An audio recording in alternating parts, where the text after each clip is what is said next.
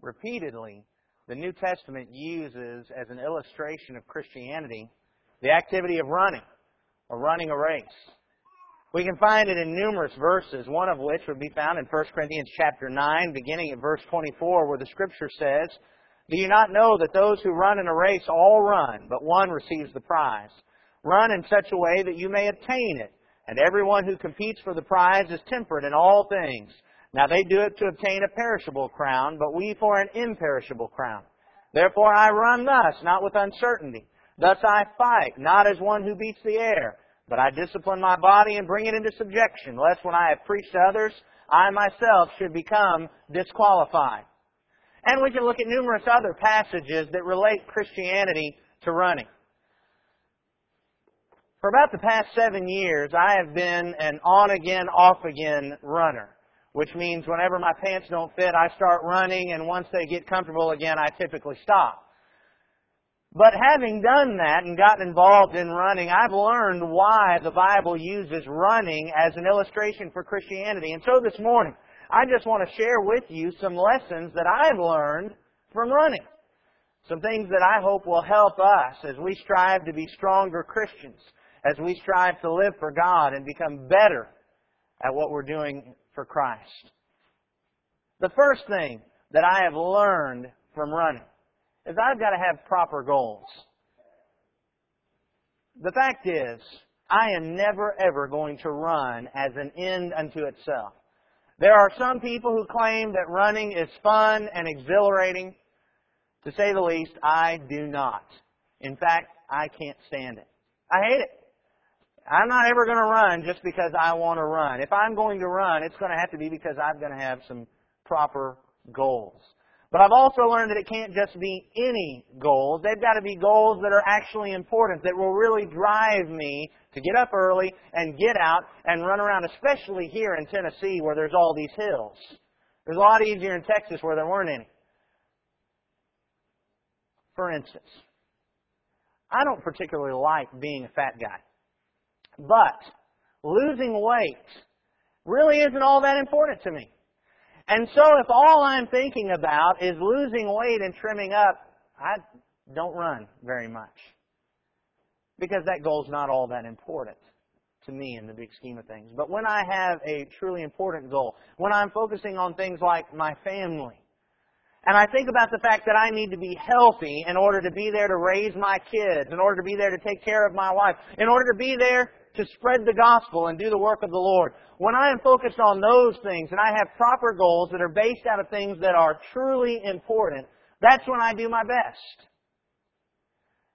And I've learned that that's a lot like being a Christian for me. When I don't have important goals, I don't do very well at serving the Lord. When I'm thinking about things like trying to maintain appearances, when I'm just wanting to look good for you or for the elders, when all I'm thinking about is wanting to keep my job as a preacher, I find it hard to be motivated to do the work that it takes to be a faithful child of God. I find it hard to do the prayer and the study. I find it hard to do the invita- inviting, the invitating, giving invitations or inviting folks to come join us for worship. But when I am focused on truly important goals, when I'm on a spiritual high and I'm thinking about things from a true biblical perspective, it all becomes a lot easier and I find the motivation. When I'm thinking about what God has done for me and what Jesus has done for me, and I'm focused on wanting to return some of that to them. And I think about John chapter 15 and verse 8 in John 15 and verse 8 where Jesus said, By this my Father is glorified that you bear much fruit, so you will be my disciples. When I'm focused on wanting to glorify God and thinking about Him and not me, that's when I do the best. Philippians chapter 3. When my mind is focused on heaven and not on things down here on earth. But when I'm thinking about the goal and receiving the upward prize of the call, then I find the motivation to do the things that I need to do in order to grow and serve the Lord. In Philippians chapter 3 and verse 12, Paul said, Not that I've already attained or am already perfected, but I press on that I may lay hold of that for which Christ Jesus has also laid hold of me. Brethren, I do not count myself to have apprehended, but one thing I do, forgetting those things which are behind and reaching forward to those things which are ahead, I press toward the goal for the prize of the upward call of God in Christ Jesus. Therefore let us, as many as are mature, have this mind, and if in anything you think otherwise, God will reveal this to you. Nevertheless, to the degree that we've already attained, let us walk by the same rule, let us be of the same mind. What kept Paul walking by the rule, being of the same mind? He had a proper goal. He was thinking about heaven. And when I have that proper goal, I do a lot better. When I'm thinking about what's truly important. The second thing that I've learned from running is that companions help. I always find it easier to keep my running up if I at least have somebody who's going to ask me, hey, did you run today? I find it easier to get up early to go run if I'm going to be keeping an appointment with somebody who's going to go running with me. And I find it easier to keep a harder pace at running if somebody is there with me who's better at it than I am. That's just the fact. Companions help. I think about my own spiritual life and I look at the darkest days in my spiritual life, my freshman year of college. What was the number one problem I had? The number one problem that I had was my companions. My best friends were all in the world and even my Christian friends in the church were not all that spiritual. And so neither was I. The turnaround came for me when at the end of my freshman year I moved in with an older couple from church, invited me into their home. I got a job working with a Christian and my best friend became the preacher at a church across town. Things changed for me because companions help. Just as with running, so it is with our spiritual lives. Our companions help. Look in Ecclesiastes chapter 4. Ecclesiastes chapter 4, beginning at verse 9. The preacher in Ecclesiastes said, Two are better than one, because they have a good reward for their labor. For if they fall, one will lift up his companion. But woe to him who is alone when he falls, for he has no one to help him up. Again, if two lie down together, they'll keep warm, but how can one be warm alone? Though one may be overpowered by another, two can withstand him, and a threefold, threefold cord is not quickly broken. What's the preacher telling us? He's telling us have companions. Have somebody that's going to help you on the way, because if you fall, they'll pick you up.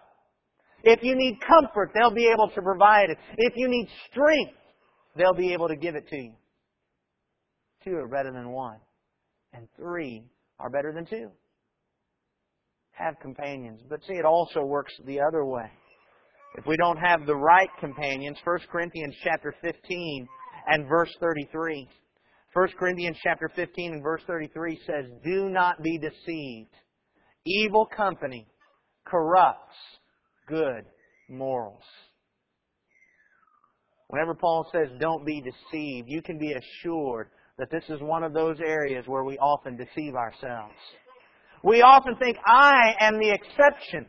I can have all manner of companions, no matter how worldly or ungodly they are, and I will overcome it.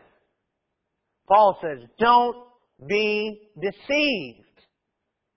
Evil company corrupts good morals. I'll tell you, you can tell what kind of Christian a person is away from this building when you find out who we're hanging out with. We need to have good companions. And I know that I am risking upsetting folks, especially if you're still in school or parents of those who are still in school.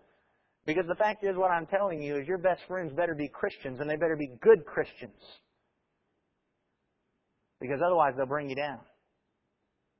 And I know that we need to spend time with non Christians, otherwise, we'll never convert them. But, brethren, we need to keep in mind that our relationships better be conducted on God's terms, not on our friends' terms. Companions help, but they better be the right companions. The third thing I've learned is that while companions help, I've got to have self discipline. I've learned that in running that even when I have running partners, that sometimes they're not always as disciplined as they ought to be. I have learned at times that Sometimes their discipline in other areas means today they can't run with me. Whose decision is it going to be to run? Mine. Who's going to make me get out of bed and go hit the pavement? Me. I have to have self-discipline. I'm the one that makes the decision. And it's the same with spirituality. When I look back at those days that I mentioned a few minutes ago when I was in college, whose fault was it that I wasn't spiritual? Was it my friend's fault? No, it wasn't. It was my fault. Who was to blame?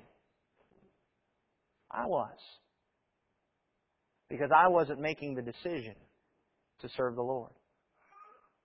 We've got to have our own discipline. We've got to be committed ourselves to Christ. It's great to have friends that help us, but they're not always going to be there. And sometimes they'll even actively work against us. So who's got to have the commitment to serve the Lord? I do. I've got to have self discipline to get up and do the work the Lord has for me. We can't allow our companions to dictate our lives, especially the worldly ones. We look in 1 Peter chapter 4, beginning at verse 1. 1 Peter chapter 4 and verse 1, Peter said, Therefore, 1 Peter 4 1, since Christ suffered for us in the flesh, arm yourselves also with the same mind. For he who has suffered in the flesh has ceased from sin, that he no longer should live the rest of his time in the flesh for the lusts of men, but for the will of God. For we have spent enough of our past lifetime in doing the will of the Gentiles, when we walked in lewdness, lust, drunkenness, revelries, drinking parties, and abominable idolatries. In regard to these, they think it strange that you don't run with them in the same flood of dissipation, speaking evil of you. They will give an account to him who is ready to judge the living and the dead.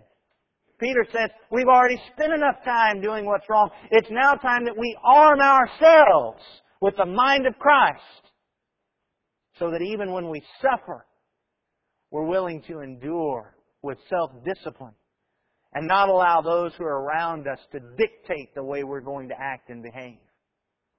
Peter, again, in 2 Peter chapter 1 and verse 6, pointed out that as we add to our faith virtue and to virtue knowledge, we're to add to our knowledge self-control.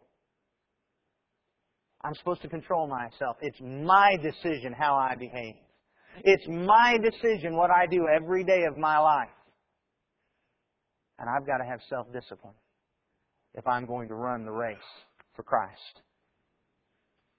Further, I've learned that running is not just a compartment in my life.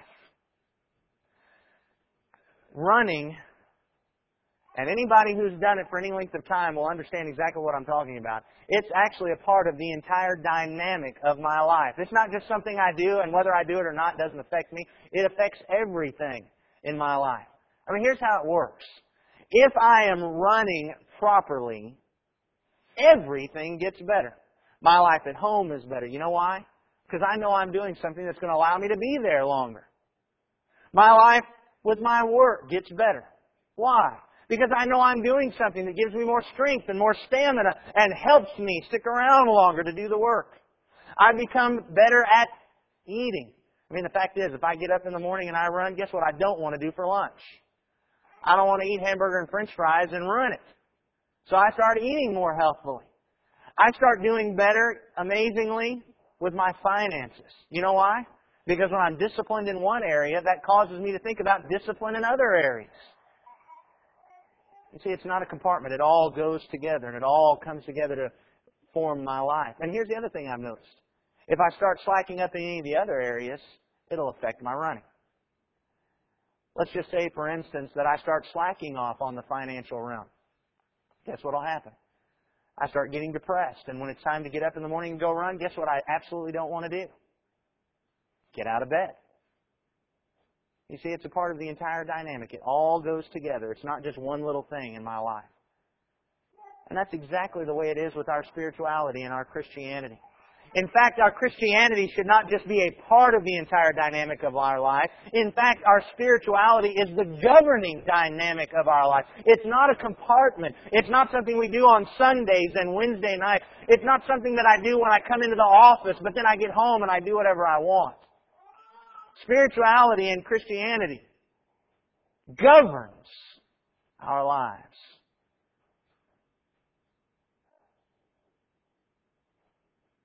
Haven't you noticed that in your life? Oh, I think about how it affects me. When I'm doing well, when I'm doing well and I'm getting up and I'm studying and I'm praying and I'm getting all my work done as a preacher, my life is just better. I do better at home. Why? Well, because I'm reading about how I'm supposed to behave. Marita loves it when I'm doing well in my Bible reading and prayer because I'm a much better husband then. My relationship with my kids improves. My relationship with people improves because I'm learning about how I'm supposed to be behaving. It all just is an upward spiral. How I deal with money and finances improves when I'm doing what God wants me to do spiritually. It affects everything. But I've also found when I start allowing things to slip in other aspects of my life, my spirituality starts to slip. Again, Let's say I go a couple weeks without balancing the checkbook, and guess what's going to happen when that occurs? I get that first check that comes back in the mail that says it bounced. And now what happens? Now I'm worried about financial things. When it comes time to pray, I don't feel like it. When it comes time to study, I don't feel like it. In fact, amazingly enough, I get a little bit upset at God because He allowed that check to bounce. You ever had those kind of feelings? Because we allow things to slip. It all goes together our entire lives. We can't separate it off as a compartment. Think about what it says in Romans chapter 12. In Romans chapter 12. Beginning at verse 1, Paul said, I beseech you therefore, brethren, by the mercies of God, that you present your bodies a living sacrifice, wholly acceptable to God, which is your reasonable service. I'm supposed to be a living sacrifice. Galatians chapter 2 and verse 20. In Galatians chapter 2 and verse 20, Paul said, I have been crucified with Christ. It's no longer I who live, but Christ lives in me. And the life which I now live in the flesh, I live by faith in the Son of God who loved me and gave himself for me. My spirituality, my Christianity is not just a compartment. It is our life. And governs everything we do. And so we need to work at it. Further. I've learned that the more I run, the easier it is to run, and the less I run, the easier it is not to run. A friend of mine, a running partner once, subscribed me to a magazine called Runner's World.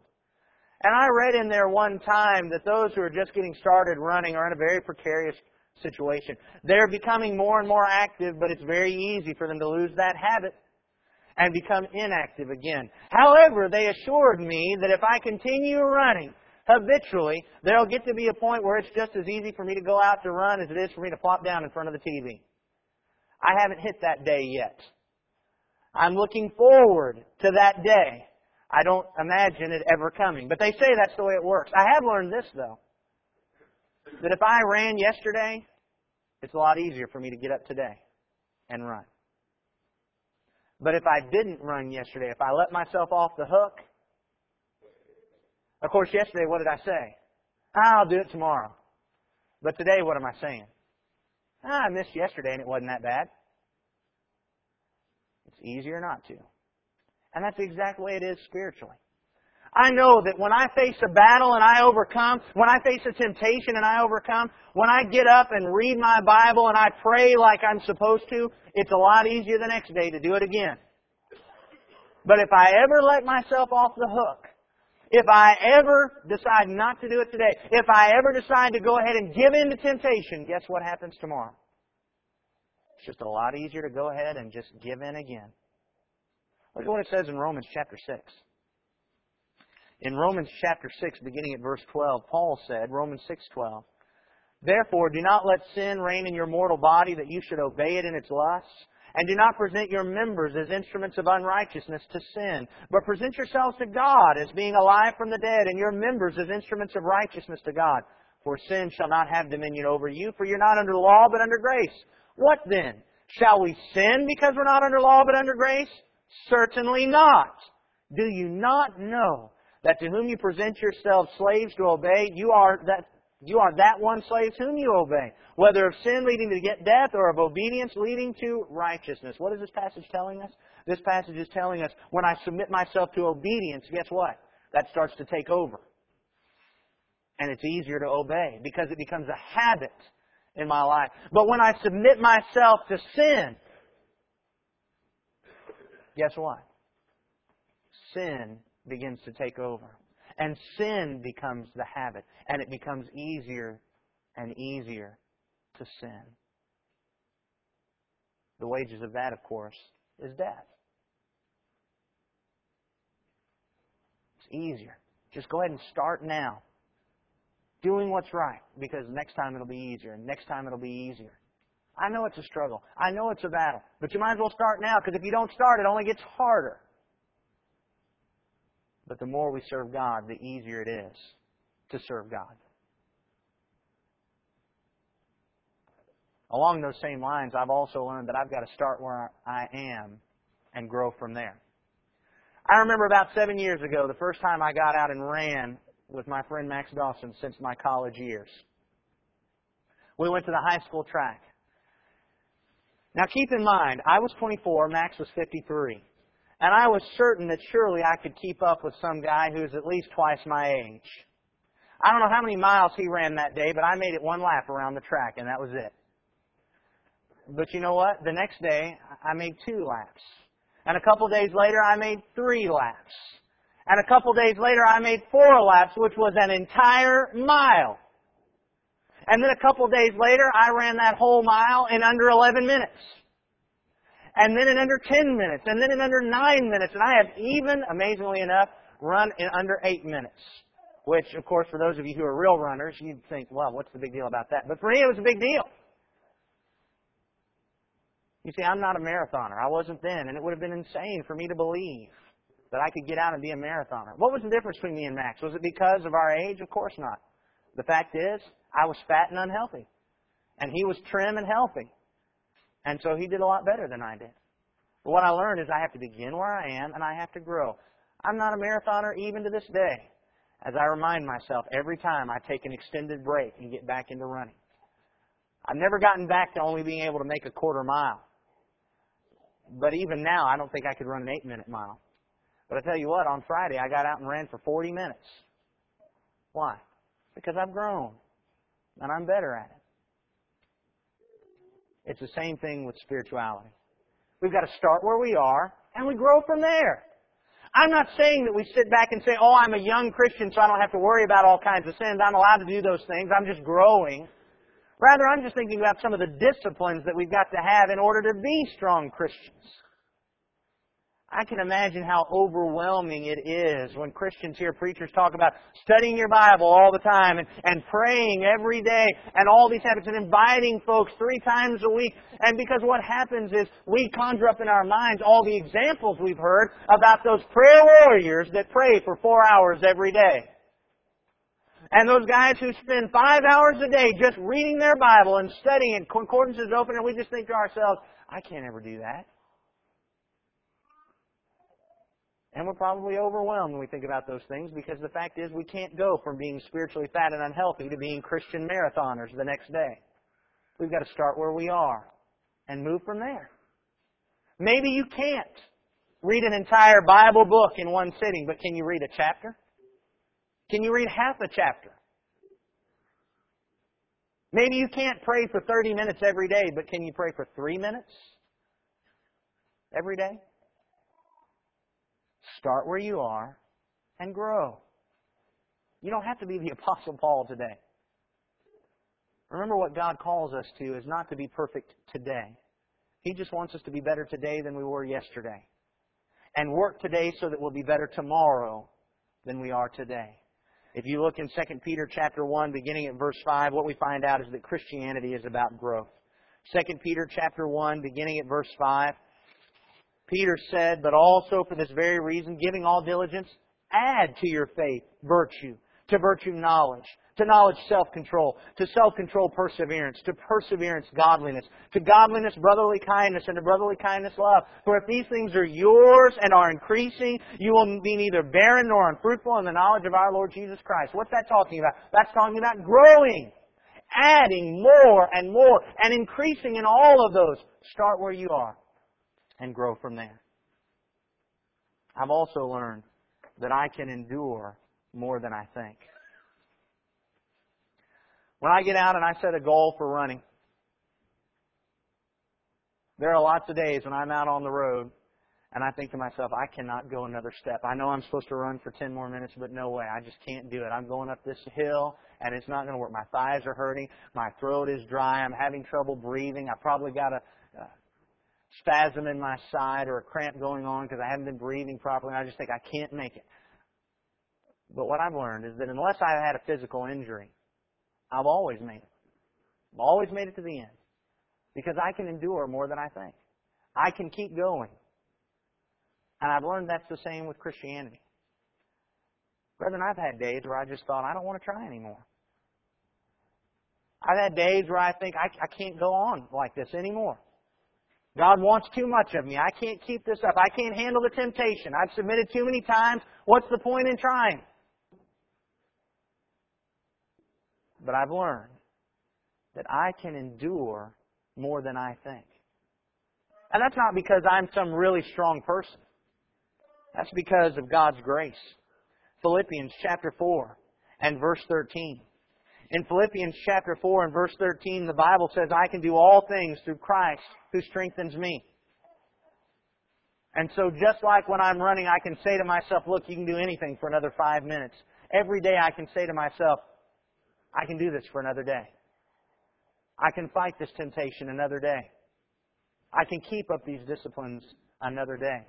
And I can be comforted because I've also learned that God will not allow me to be tempted beyond what I'm able. So if I'm facing the temptation, I know that God is saying, you can handle this.